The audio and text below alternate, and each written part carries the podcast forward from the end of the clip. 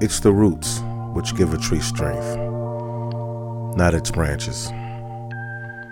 That's a quote from Matshona Dhliwayo. Lends itself to what I want to discuss on this evening. See, I mentioned last week that when I was a little boy, my dad took a cap gun from me, a toy gun, um, and the purpose was to ensure my safety, because right? it was certain rules I had to play by as a young black man in order to survive. In addition to that, my dad taught me to go from point A to point B. And whenever I was done doing what I was doing at point B, get back to point A, which is home. Right? Because I couldn't afford as a black man to be outside uh, unless I was doing something productive or meaningful. Right? Wasn't no hanging out for me. In the course of that, while driving, my hands are to be at 10 and 2, head on a swivel at all times. Should I get pulled over by the police, keep my hands at 10 and 2 and be in full compliance the entire time. This is what he believed would save my life. If I was in the grocery store, taught me that if I just needed to run in and get one thing, I should get a cart. Didn't get a cart, I needed to hold that piece of merchandise a foot, foot and a half, maybe two from my body, so as not to be thought of as stealing. These are the rules that I was taught as a young black man to help me survive. What I've learned today as an adult is that none of these things will save me from systemic white supremacy. They're not completely lacking in value. I can avoid some things, just a little bit, right?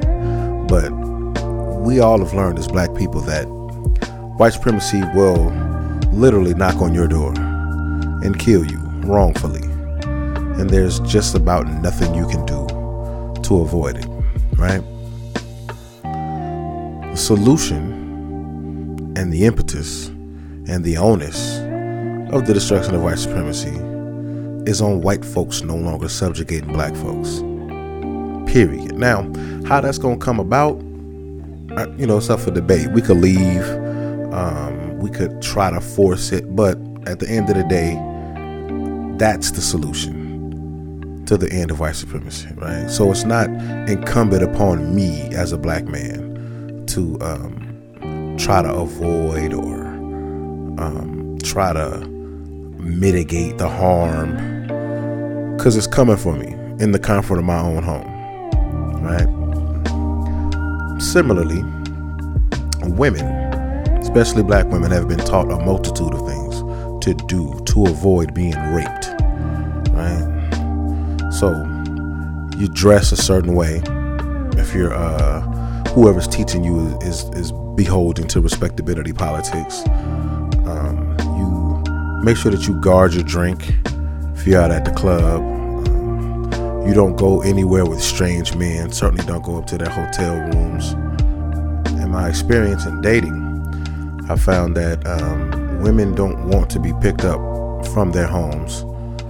They'd rather meet you there. Right? So as to avoid me knowing where they live. Because the risk is always there that I might be an attacker.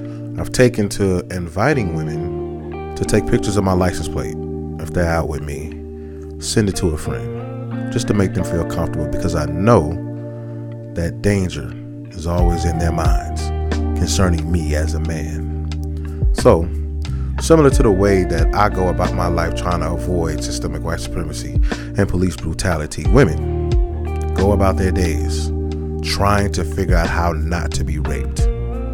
But just like it's not incumbent upon me to end systemic white supremacy, but it's incumbent upon white folks. It's not incumbent upon women to prevent being raped. There's no seatbelt for it. Right? They already take great strides to not be attacked by men. It's incumbent upon men to stop raping women. It's real simple. And if you're listening to this and you're not the type of man to rape a woman, congratulations. But it's not good enough.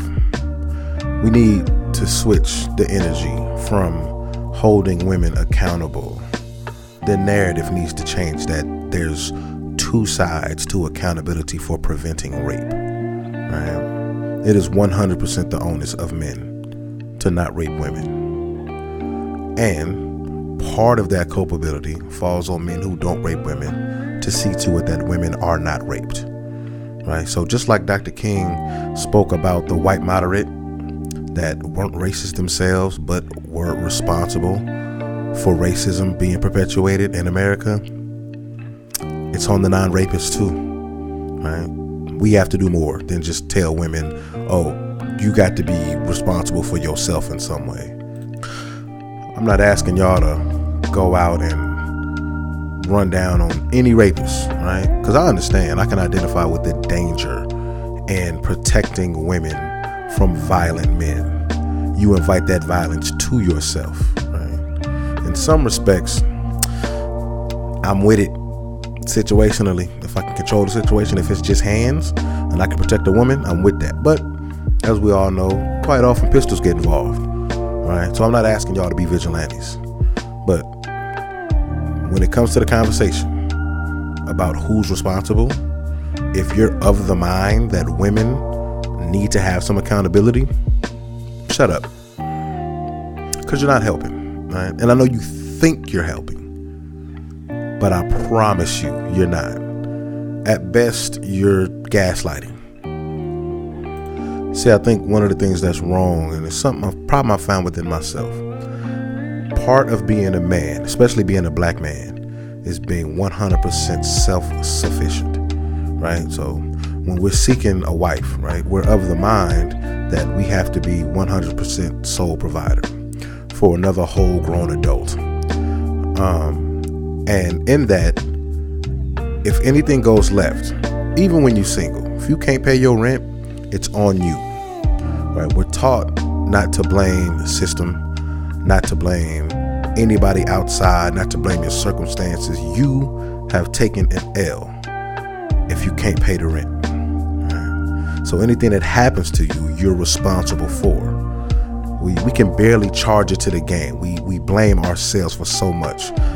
We shoulder the weight of the world and we're taught not to complain but to just make it happen, right? And that part of self sufficiency or that imbalance in self sufficiency, I think, creates an inability for us to identify with somebody being a victim of violence. And I heard a brother make an analogy. He said that if I don't want to get caught up in no street shit and go get shot running with street niggas, I avoid these street niggas. So women should go out and avoid rape and take responsibility and, and accountability for what they do, what danger they put themselves in, right? But that's a misunderstanding of danger and the propensity to be raped. Because the truth of the matter is, the dangerous things that women engage in that would put them in position to be raped is simply existing